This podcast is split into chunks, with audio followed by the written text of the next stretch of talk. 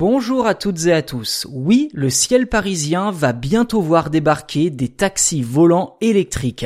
Le groupe Aéroport de Paris, la RATP et la région Île-de-France ont récemment reçu plus de 150 candidatures en provenance de 25 pays différents en réponse à leur appel d'offres pour développer des taxis volants propres en région parisienne. Au total, 30 candidats ont été retenus comme l'européen Airbus, le chinois Eang, l'allemand Volocopter ou le slovène Pipistrel.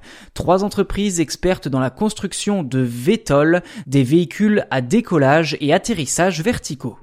En fait, les premiers tests sont prévus pour le mois de juin sur l'aérodrome de Pontoise-Cormeil en Vexin. Objectif, enchaîner les démonstrations de tous les candidats afin de tester les opérations de stationnement, de décollage et d'atterrissage, ainsi que la maintenance et la recharge des batteries de chaque véhicule, le tout encadré par la Direction générale de l'aviation civile et l'Agence européenne pour la sécurité de la navigation aérienne.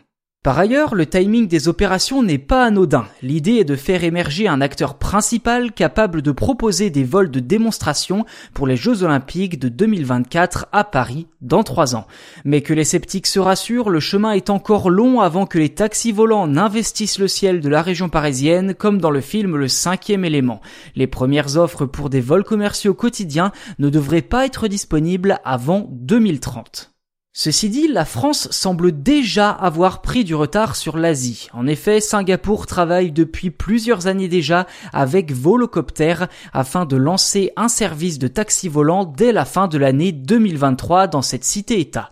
Une aubaine pour la population locale afin de rallier chacune des 64 petites îles qui composent l'archipel.